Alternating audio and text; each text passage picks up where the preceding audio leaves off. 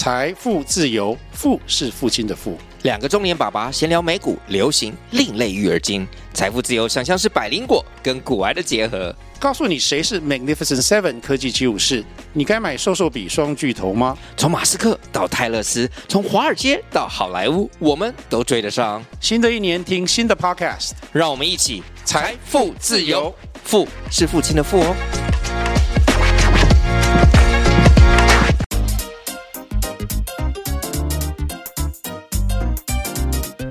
你们在找什么？找性，找爱，还是找自己？Hello，各位听众，大家好，欢迎收听《Gay 你们在找什么》Podcast。我是 Komi，我是 Charles。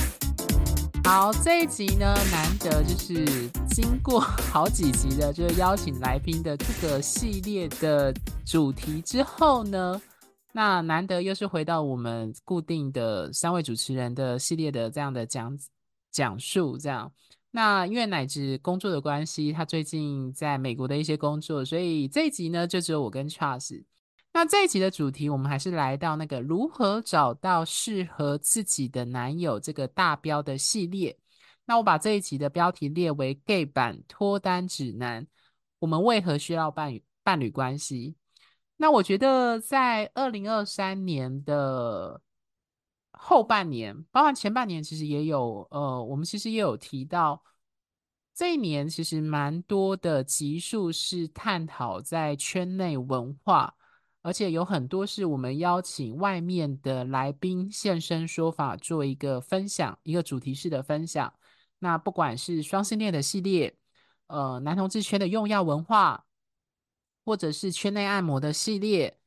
还有就是前几期的 BL 的乌托邦，探讨 BL 的文化的这个系列，都是算是我们 Podcast 的其中一个主轴，就是圈内文化与性别样态这个部分。那另外一个 Podcast，我们 Podcast 创立的初衷的主轴是关于伴侣关系。最近呢，因为 Charles 的推荐，那因为 Charles 也是在脸书上看到其他朋友的推荐。他推荐我看了一本书，可能有一些听众或许有在其他的 YouTuber 或者是其他的 Podcast 有推荐这本叫做《哈佛 Google 行为科学家的脱单指南》。那这本书是 Logan Yuli 尤里的，呃，应该我记得应该是一个女生的这样的作者，叫做恋爱的算是教练嘛，就是告诉人如何脱单的一个恋爱的指导者。所写的一本书，那这本书其实我看完之后，我真的蛮……我要先说，我没有收，我们没有收出版社的钱，单纯就是我自己看完，我真的非常推荐。呃，各位听众如果有兴趣看书的话，可以找这本书的实体或电子书来看。那不讳言啦，就是我自己把这本书看了三遍，目前是第三遍啦。对，那我觉得这本书他讲的很多观点，这样讲有没有自己在脸上贴金？叫做“英雄所见略同”或“英雌所见略同”这样，因为作者是女生，这样为什么我会这样说？就是呃，书中有很多话都印证了，就是以前在 Podcast 或者是我自己在呃圈内打滚或找伴侣关系的这个路途上所体悟到的一些事情。那当然，作者是用一个行为科学的概念去讲述说，为什么我们在这个年代要找稳定的伴侣关系很难，或进入伴伴侣关系很难。他用了很多的呃，可能是心理学或行为科学的研究，还有就是我们当代，因为这本书算蛮新的，我们当代遇到的呃交友软体的等等的议题。都包括在里面，所以我蛮推荐大家，如果愿意的话，可以看看实体书。那之所以会把今天的标题列为 “Gay 版脱单指南”的这个主标，是因为我觉得这本书它其实在描述在伴找伴侣关系或经营的时候的那个议题，他在前面就有提到，他说书中的一些观念其实也印证，虽然大部分是异性恋的样本。或异性恋的伴侣居多，但是就像他这本这本书的，它里面讲的很多概念，我觉得基本上也适用在 LGBTQ 的族群上，不论是女同志或男同志。对，所以我觉得他在讲的那个关系经营的核心的一些说法，其实也是适用的。所以因为这本书的启发，那我就跟 Charles 跟奶子讨论说，我觉得，呃，在去年的很多集数，我们说都在探讨一些比较呃跟圈内文化或性别议题有关的主题。那我希望，因为这本书的关系，我觉得对我们的听众来说啦，就是 这样讲有点直接，最切身相关的。可能还是回到我们自己本身，男同志这个身份，之于我们对人生的一个很重要的关键，就是爱情跟伴侣关系这件事情。所以我就跟奶子跟 Charles 提议说，我想要把如何找到适合自己的男友这个系列，结合就是这本书提的一些概念，还有我们自己在圈内打滚的生命经验。做一个算一整年度吗？我觉得可能甚至或许会是更久的时间去探讨如何去找到男友这件事情。那只是我不敢说，你听完我们的 podcast，你就可以脱单指南，就是用这么算耸动嘛，或者是很吸引人的一个标题去让各位点阅。但是我觉得，呃，如果你对于男同志身份之于你。你想要渴望要进入一个关系的话，那我觉得这本书或者是我们这一系列的讨论，应该会对你有所有帮助。对，那当然，就像我前几集所提的，爱情有很多种样态，有很多种样貌。那我们也不保证自己讲的概念或说法一定是吻合于千千万万不一样的人的状态，但是我还是觉得。就像呃《脱单指南》这本书说，我相信它有一些关系经营的核心的东西，它是可以跨越性倾向、性别，在我们在寻找长稳关系的这样子的路途上，是有共通的一些呃，你可以说法则或人性的一些特质在。对，那这一集算是一个序论嘛？我们的序论，我我我觉得很有趣啊，就是我曾经被朋友。或是被有一些真的有见过面的、有在听我们 podcast 的听众说，我们的 podcast 有点学术这样的特质，但我觉得也不伪言啦，可能是因为我自己的 style 的风格带的一个方向，但我觉得希望这能够帮助大家在找到伴侣关系这件事情上是有帮助的。对，好，那我觉得这一集因为是第一集，所以我想要谈一个非常该说哲学嘛，非常的。呃，甚至有些人会觉得，为什么会提这个问题的？为何要提这个问题？这件事情就是我们为何需要伴侣关系？那我今天跟 Charles 提的时候，他就帮我翻译了一个非常浅白易懂的说法。Charles，你要不要说你那时候是怎么说的？就就为什么要找谈恋爱啊？这个意这个问题基本上会被问，通常是因为在爱情谈恋爱过程当中。呃，可能在找伴侣的过程当中，或是在或是在单恋的过程当中，或是在谈恋爱过程当中受挫，而且是可能不断受挫，然后就会朋友在安慰你的时候，或者是你去找心理咨商师的时候，他们或多或少都会问你这一句：说为什么你那么想要谈恋爱？就是为什么那么想要找一个人谈恋爱？嗯，对，先不用讲说是不是稳定关系哦，就是。你为什么想要一直去找一个人？所以当你会被问这个的时候，表示你可能在关系中有一定的受挫的程度了，而不会是说你不可能说一开始我要找一个的时候就有人问你说你为什么要谈恋爱，或者是说如果是今天是对方问你说那你为什么要要谈恋爱的时候，啊，他可能是不喜欢你吧？我觉得就算了。我觉得对，所以我觉得。我觉得会问这个问题，就是其实我们其实大家都在想，其实我觉得这个系列很有趣，就是 Coco 米当初在提到说要在做这个系列的时候，我觉得它有点像是再制版。再制版的意义就是说，呃，我们一开始录 Podcast 也一百集了嘛，超过一百集了，所以其实，在一百集之前的我们讲这个，跟一百集之后的这个再讲一次类似的东西，其实或多或少会有点不同。那啊，这个就是关于我们自己成长的状况，就这样子。所以，其实同样的老问题再问一次，就是为什么我们要谈恋爱？或是学术一点，是为什么我们要一个伴侣？就是为什么要一个伴侣？就是我觉得这个是一个很发人省思的东西啦。那而且通常被问到这个问题的人都会呆滞，就是会停下来想这件事情，所以表示平常根本就没有在想这件事情。我们平常都顺着本能去交男友这样子。对啊，就会觉得说 哦，有有个人可以约会很开心啊，有个人怎么样就是不错啊。但是如果真的很认真在问这个问题的时候，就是你为什么要找？你为什么要谈恋爱？就是你都失败那么多了，你到底为什么汲汲营营要去找一段爱情？那现在单身不好吗？就通常在聊天的时候，跟朋友抱怨的时候，诉苦说，有时候都会被问到这种东西，就是那干嘛一直要找？就不是说叫你不要找，就是说就干嘛要急着去找？对，我接着 Charles 的话，就是哦，这是我找到的答案，就是我的答案可以给各位听众做参考。或许你们的答案跟我有相似，但或许也不同。那这个问题之于我最大的原因，当然还是回到说，到底男同志身份之于我是什么意义？那更重要的是问说，他之于人生是什么意义？那这个问题，我其实在三十几岁前就有提出这样，对我自己提出这样疑问。那我的个性是喜欢从书本当中找答案的人，就是会翻书啊。那我后来，或许有些听众有看过这个研究，就是哈佛大学有一个长期数十年的研究，他在研究人们怎么样人生会感到幸福这件事情。那他其实有一个研究就指出，就是他有问了，在那个人生走到最后阶段，就是生命即将消逝过世的时候，那些人通常会为什么感到遗憾，或为什么什么是让他感到幸福的东西？大部分的人的回答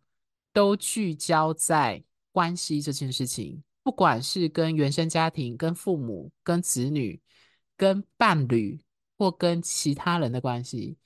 那那个研究其实蛮震撼我的，蛮震撼我是因为它算是一个蛮大的回答了我到底人生要追求什么的一个非常重要的一个关键，就是呃，套句我常说的，学术上来说，人类是一种社会性动物，我们从出生前就已经纳入在一个广大的人际网络当中，对，那。绝大部分的人都应该有所谓的原生家庭，除了少数特殊的生命经验的例子，比如说孤儿或者是某些特殊状况。但是不论怎么样，我们原生家庭的状况如何，我们从小就活在一个很，从出生甚至出生前，你就活在一个人际网络当中。那所以，我们对于人的幸福感很大的程度，可能是来自于关系的品质。那其中关系的品质，当然有很多类型的关系，朋友、家人、自己与自己的关系，还有一个就是我们 Podcast 要探讨的主题，就是伴侣，也就爱情这件事情。所以我在思考我的男同事身份之于我自己的时候，我就在想说，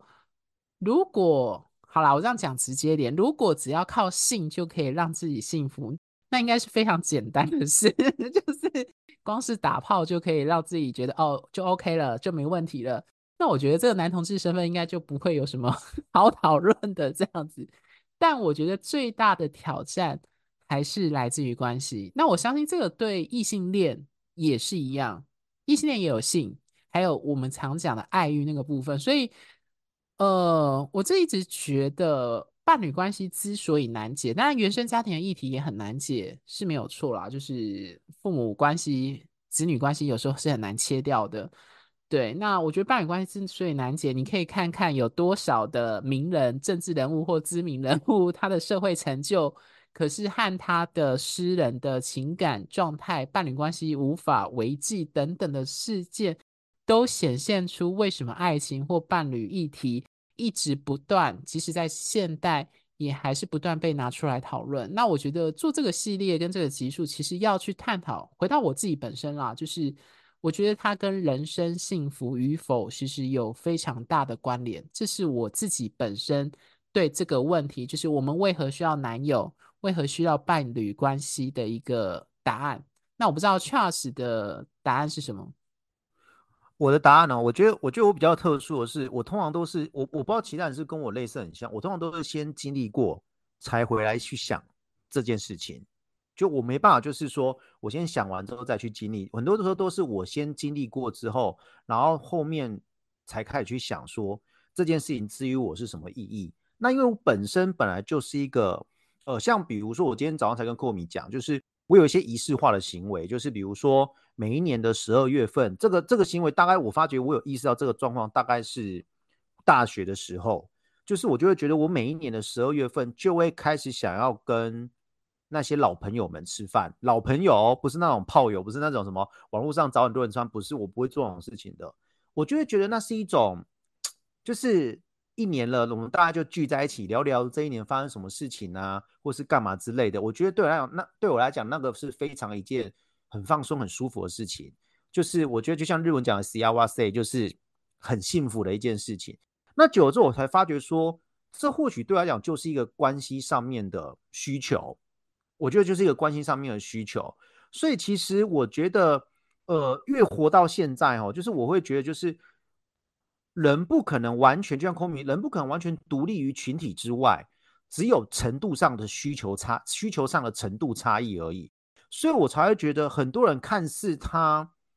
他好像不太喜欢跟别人打交道或什么，可是其实他还是需要这个团体，他在这个团体的边边，你懂吗意思啊？虽然他是边缘人，他想要当边缘人，可是他还是要有一个团体让他当边缘人。所以如果今天没有这个团体的时候，他连边缘人都没办法当，我觉得他会慌张。所以其实讲白一点，就是大家还是需要在一个群体里面找到一个定位。这个定位可能你很靠近红心点，但是也有可能你是靠近外围。可是再怎么讲，都是要这个群体去让你发现，在你的你的定位在哪里。我觉得这很重要。所以其实我觉得，从普通的朋友关系、家人关系，或是到现在我们要谈的就是伴侣关系。我对我来讲，就是我觉得，呃，之前也有跟空迷聊过，就是。伴侣关系好像伴侣关系关系里面，如果解析下来的话，剖析下来的话，好像很多很多元素，朋友可以取代，家人可以取代，炮友可以取代。那到底为什么我们还还是要找这个伴侣？而且其实找的这个伴侣，讲白一点呢、我其实讲白你是找麻烦。为什么？因为其实伴侣关系随之而来就是很多的不断的争论啊、讨论啊、沟通，这都是很花很耗时间的，而且很耗脑容量的。所以其实。呃，我对我来讲，伴侣关系对我来讲是现在要今天要问的，就是那个说，你为什么要谈恋爱？为什么要找一段伴一段关系？对我来讲，其实我会觉得那是一种，嗯，我想要跟你面对生活中那些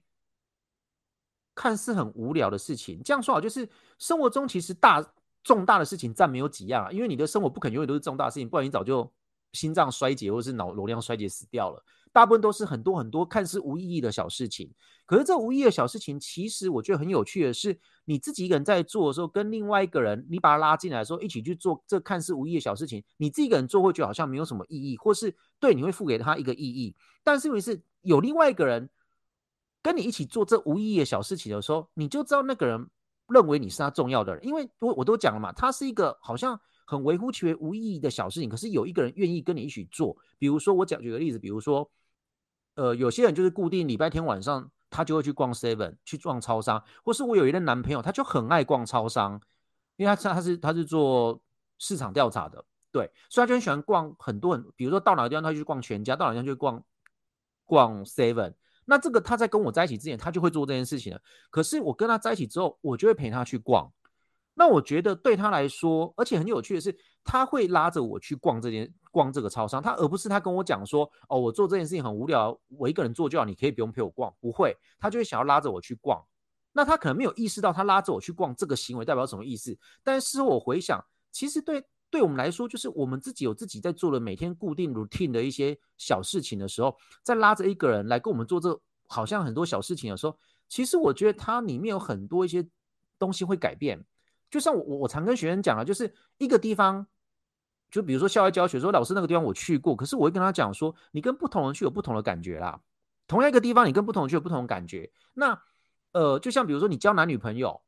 你女朋友跟你讲说我要去哪里，你绝对不会跟他讲说那个以前我去过，我说我不要跟你去了，绝对不会，你死都会说好。所以其实我觉得很有趣一点是，人其实一直在做一些很多重复性的动作，可是为什么就是我们会想要再找一个人来跟我们做到重复性的动作？表示那个感觉不一样，就我就有点像调味料，就是有点像在撒调味料感觉一样。就是比如说同样都是酱油，这个品牌跟那个品牌酿出来的味道就是不一样。虽然都是酱油，那可能比如说你你一个人的时候你会买这个品牌酱油，可是你跟另外一个人的时候，就像我某一人一样，我跟另外一个人说我们要买鸡蛋，我们为了买鸡蛋而吵架，因为他就会觉得说，为什么你要买那种比较贵的，不要买这种比较便宜的？所以其实他就会让你的看似很多生活的小细节开始产生变动。那这个变动，其实我必须讲，你要自己去体会那个东西。可是我或许我是喜欢这种体会这种东西，我觉得那很有趣。可是有些人他就可能没办法体会到这种，他就觉得说，好像交了之后就只是约会，平常没事的时候我们又不会常约会，好像谈恋爱也就只有这样子而已。可是对我来讲，我现在觉得谈恋爱，我觉得我期待的是这些小事情的你的加入。然后让就是让那个调味料进来之后，哎，我又品品尝到不同的味觉上的不同的变化，所以这个是我为什么我觉得我还是很期待再谈下一段感情的原因。我想接着 Charles 的话讲，就是呃，我刚在听 Charles 讲，我就在想说，为什么我们渴望伴侣，不论是什么性倾向，异性恋、女同志或男同志，呃，如果要说爱这件事情的话，老实说。光是父母对子女的爱，那种就当然有些人的原生家庭可能比较特殊啦。但是我想想我自己，我父亲或者是我跟我父亲的关系，就是或母亲的关系，你就会觉得父母给予小孩的那种爱其实很特别，而且如果你跟父母关系还不错的话，你会发现那个爱是很强烈的。可是为什么我们还是会想要谈恋爱？那个爱又跟亲子之间的爱不太一样。呃，我在想，可能是当我们长大之后，变成为一个成年人之后，如果你要用生物学的概念，就是空巢跟离巢嘛，离巢就要 生物就要自己建立自己的家庭，繁衍后代。按照 异性恋这样子讲来说，应该是这样。其实他有那个性驱力。以异性恋来说，就是会想找异性去建立一个关系或生养后代这样。可是我觉得，如果回到不用这种生物学的方式去解读的话，我觉得伴侣之间，至于回到人生这件事情，我觉得是你想要找个人，让他跟你一起过人生和生活这件事情。就是说，就像我在之前的集数提的，所谓的伴侣的相处跟互动，就是。你为你怎么会把这个人纳入？我指的是长长远的，不是那种短暂欢乐的那种关系的话，你会发现你们的生活会越来越多的重叠。也就是说，你会把对方的生活纳入到你的生活当中，他也会把你的生活纳入到他的生活当中。那到底什么是生活？呃，我觉得我的想法是，那个生活就是。有人说柴米油盐酱醋茶，但我我想讲的是，它就有点像是你们一起共同的携手在走这个人生的状态，而那个状态是你会想跟这个特别的人分享你日常生活的事情，可是这个东西你不太会紧密度至少没那么高，会跟朋友讲。甚至你也不太会，可能长大之后你也不太会再跟你的父母说，可是你会倾向想找某个人，也就是男友去讲这些事情，或你的伴侣去讲这些事。所以我在想，为什么我们渴望伴侣关系？我觉得可能是我们需要有一个人能够跟我们陪伴一起走人生的，我不敢说永远，或者是以前我们说什么 到老这样子。但至少是走一段路的这样子的渴望，对，或许有人会觉得这叫孤单寂寞绝的人吧，就是一个人。当然，你人生还是可以一个人走，可是为什么我们会想要有个人陪我们走这个人生或过这样的生活？我觉得可能是有这样很亲密感吗？或者是是把让生活私领域把它建构在一起这样的感觉，这是我的想法啦，嗯。Charles 有什么想补充吗？关于这个问题，先撇除掉大环境，大家想要学习主流的那个吧，就是好像大家都有，我没有觉得很奇怪。我觉得其实大家都要去想一下，就是就是大家都会说我要找一段稳定交往的关系，那对你来讲什么叫稳定？因为啊，我跟 Komi 讲很多次嘛，稳定就等于无聊啊，绝对无聊啊。呃，或者说平常，对，所以我就觉得，那如果当当你的伴侣关系是呈现无聊状况的时候，非常的 boring 的时候，那你你要怎么看待这种关系？这个关系就是这，我觉得这个才是比较是正常状况下的稳定交往，那那你能够忍受这种东西吗？那还是你要的只是那种就是激情期那那三到六个月而已？我觉得就是这样。所以其实同样一个关系这个词，同样一个在一起或是谈恋爱这个词，有些人想到的是稳定的关长久关系，就是那种非常小事情生活化那种。有些人想要就是什么哦，我一直不断约会啊，到处去玩啊，要去各个 对，圣诞节还要去各个圣诞树底下拍照啊，放闪啊，就是问你，所以你自己要先问你自己，对你来讲谈恋爱，你要的是你你你马上想到的是哪一种的场景？对，我觉得这个还那只了解到自己这一点的时候，那就问你说，那所以如果这个场景没有了，那你就比如说你要你想要常有一个人约会啊，可以去看电影或什么，那如果后面。没有了，那他开始不想跟你去看电影了，或叫你自己去看，那你可不可以？嗯，还是你就要找那个永远都会陪你去看电影的？可是我觉得不太可能吧，因为有些电影我们就没有兴趣啊。嗯嗯，我觉得这个问题不知道每个，我觉得还是要各位听众要回到自己身上，因为这个系列我们会做很多集。嗯、那它是一个最核心的问题，就是对你是男同志。那我们常常说，男同志最核心的欲望就是性欲跟爱欲。那很明显，这个跟爱欲特别有关，当然也跟性有关。那为什么你会想要找那个特别的人建立这样子的关系？或者是我们常常在软体上看到，就是我想要找人一起三软体，或者是有人会说，就是想要找稳定，想要交男友。为什么？会看到有人不断的在软体或档案上这样子写。那个欲求到底是什么？那回到自己本身身上，你自己本身觉得，我觉得还是就像崔老师说的，就是恋爱的剧本。我们脑海中都有一个对于关系想象的剧本，或对那个人的想象。那你对于关系的想象是什么？或是什么是让你最向往的关系？那我觉得这是问这个问题的同时，你也必须要去问你自己的，对，就是为何你会想要。这件事情，甚至我们常说想要跟需要是不太一样。我觉得我自己觉得啦，我有跟 Charles 讨论过。我觉得伴侣关系应该是我我用应该哦，应该是多数人在人生当中都会需要的一个 part。我不知道我这样下的结论 会不会有点太武断？Charles，你觉得？不会啊，不会。我跟你讲。需要是因为我们是需要里面的依赖感、归属感。嗯，你说会不会有人说可以从家人、啊啊、床上做那个就是亲密感啊？我跟你讲，我跟你讲，会讲这种话的人哦，还在出街。是哦，还在出街。我直接很这大力给你戳下去，那个还在初阶。家人跟朋友，而且而且我跟你讲，他们还没体会到什么叫做伴侣之间的依赖跟归属，他们不知道什么叫归属感跟依赖感。嗯。对，就是换句话说，我觉得归属感、依赖感，其实我一直问我自己这件事情，就是我到最后发现那是一个信任程度，那是一种信任程度，信任哦，而且是我允许，我知道，我相信你，但是我知道哪一天你可能真的我们会断掉，但是现在的我还是相信你会听我讲任何的东西，你知道我的弱点在哪里？我觉得这个就是信赖跟归属，就是依赖跟归属感，就是我允许我自己还是到最后会让你伤到。但是我还是愿意跟你依赖，跟把我的归属放在你身上，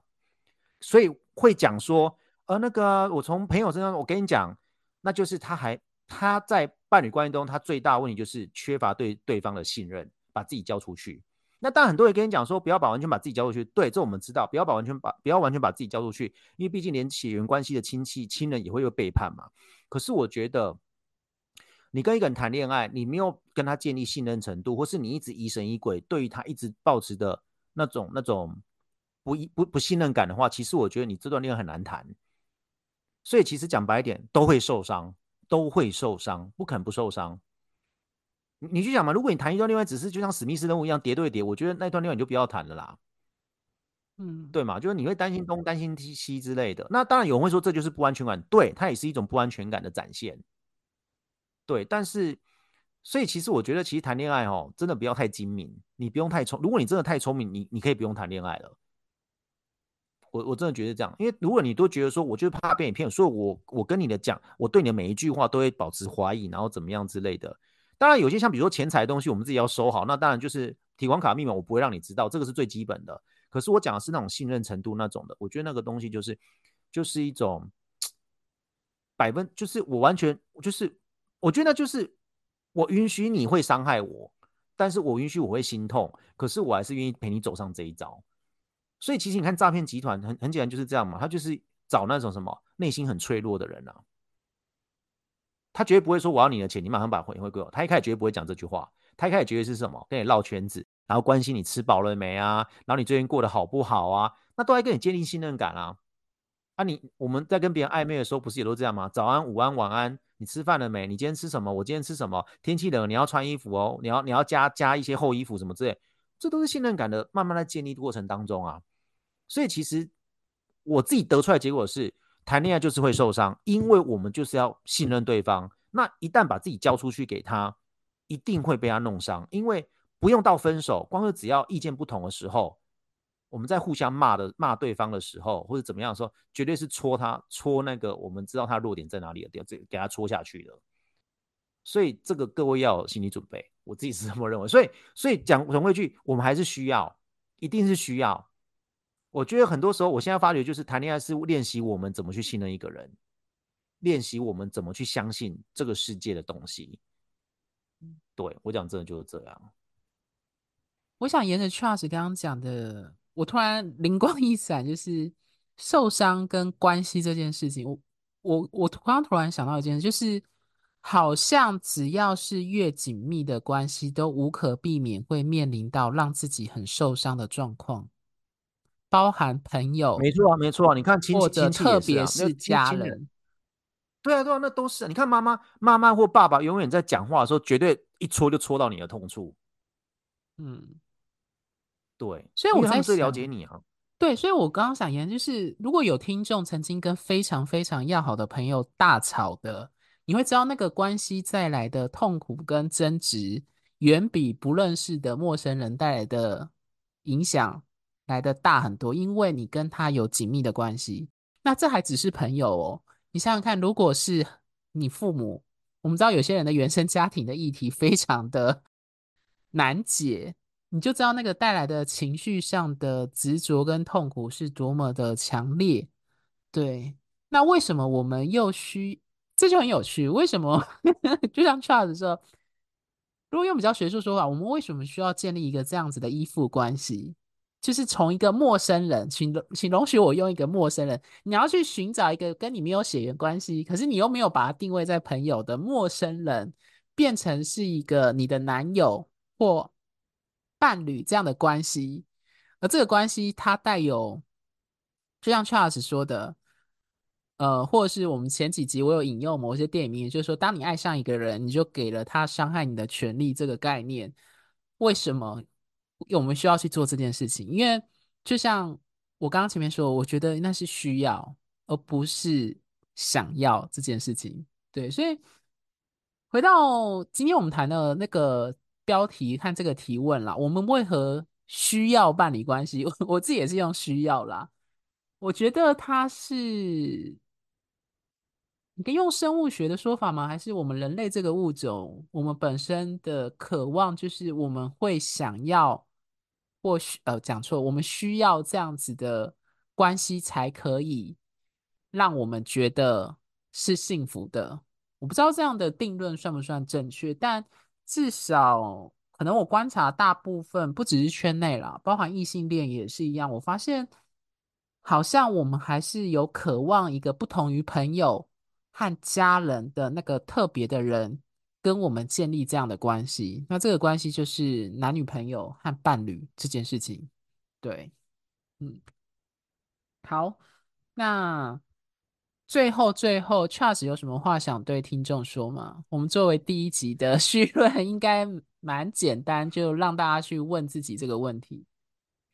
呃，就像我之前刚才前面讲，既然我觉得它是一个再制版，就表示我们经过一百集之后的洗练，然后走到现在，然后我们再次重新再拿起这个看似最简单的题目，说我们为什么要谈恋爱？我们找到怎么找到自己的适合自己的男朋友？其实到最后就会发现说，其实呃，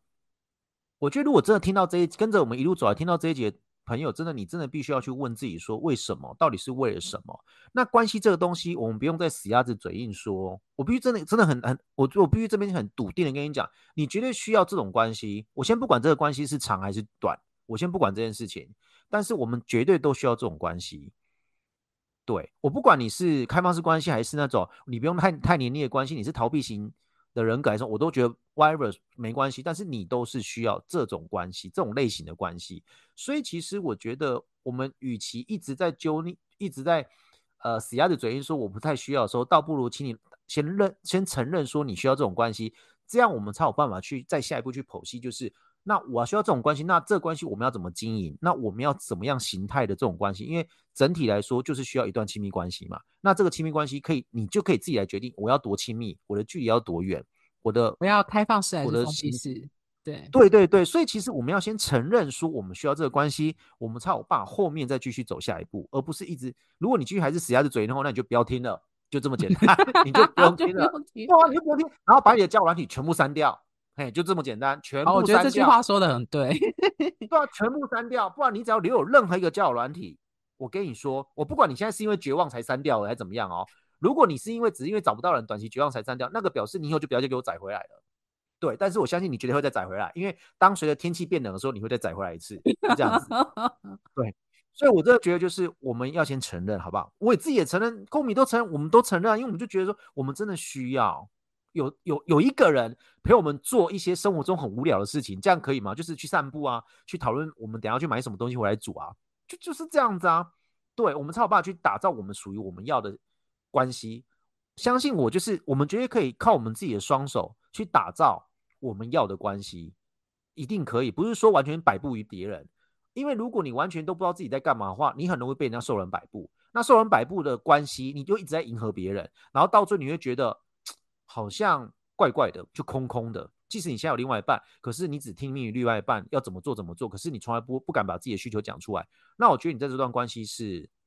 呃，不会那么幸福的。对，这是我在这个绪论这种第一集的时候，我在给你们，我我我必须要跟你这个系列第一集，我必须要跟你们讲的状况是这样子。好，我这边想做的结论是，呃，这算爆料吗？我跟 Charles 认识的共同一个圈内的人。他就是坚持不听任何跟爱情或情感类型有关的 或主题的书籍或 podcast。我没有指名道姓啊，反正他也不会听。对，然后甚至没有觉得他很可怜呐。甚至我们在面对面聊天的时候，我们提到男同志的，比如说交往或找男友的时候，他也是很算义正言辞啊，就是说他他对这一类东西都没兴趣，也不想讨论。我想，Charles 好像也有一个朋友也是这样子，对，就是 对于别人讨论恋爱的感情当中的一些挫折或一些议题，也会觉得不耐烦这样子。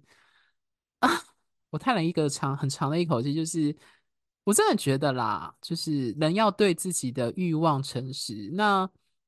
很多人都会大方诚实自己有性欲，呃，有金钱的物质性的欲望。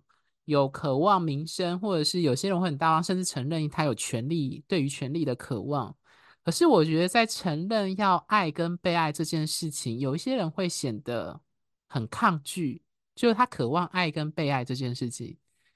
对，那所以回到今天的主题，就是我们为何需要伴侣关系？最重要的还是老话一句，就是对你自己的欲望诚实。那个欲望就是。渴望关系、渴望依附的、渴望亲密感、渴望一个安全感跟归属感的一个这样子的关系，可是那关系又不是朋友跟家人可以取代的。好啦，我必须这样说，如果光是靠朋友跟家人可以取代，我想我们我们的人生应该会相对的简单一点吧，就不会现在有那么多名人就是为了爱情跟婚姻就是 用的焦头烂额这样子。对，所以承认这件事情，接受至少啦，大部分人都有这样的需要，回归到自己本身身上，我觉得这是重要的。对，那作为绪论的这个系列的第一集，想要跟各位听众讲的就是这个。对，OK，好，那在感谢各位听众的收听哦。那在下集的部分呢，就邀请 Charles，我不知道有一些听众可能有做过 Charles 的硕士论文的访谈，也许对。那我觉得我有跟 Charles 讨论过，就是希望他用一集来讨论男同志的认同、情感跟性的探索，就是寻找关系跟爱情跟自我认同的这个部分。那在下一集就是刚好他自己在前几个月也硕士毕业了，拿到证书了。那他刚好的硕士论文就是用我们 Podcast 的主题叫 “Gay 在找什么”。在探讨男同志的认同、情感跟性的这样的探索，那就请他在下集跟我们先做一个这样的分享。那如果各位听众有兴趣的话，也欢迎就是可以去找我刚刚推荐的那一本脱单指南的那本书来看看。那真心的推荐，他在前半部分的对于关系的一些诊断跟说法，我觉得我自己本身很认同啦。对，那各位有兴趣可以看看。去想想看，他说的话虽然是在一个美国的脉络，可是他是一个当代的一个状态去写的这本书，他有没有一些说法得到你的共鸣？这样子，好，那我们就下集见喽，拜拜，拜拜。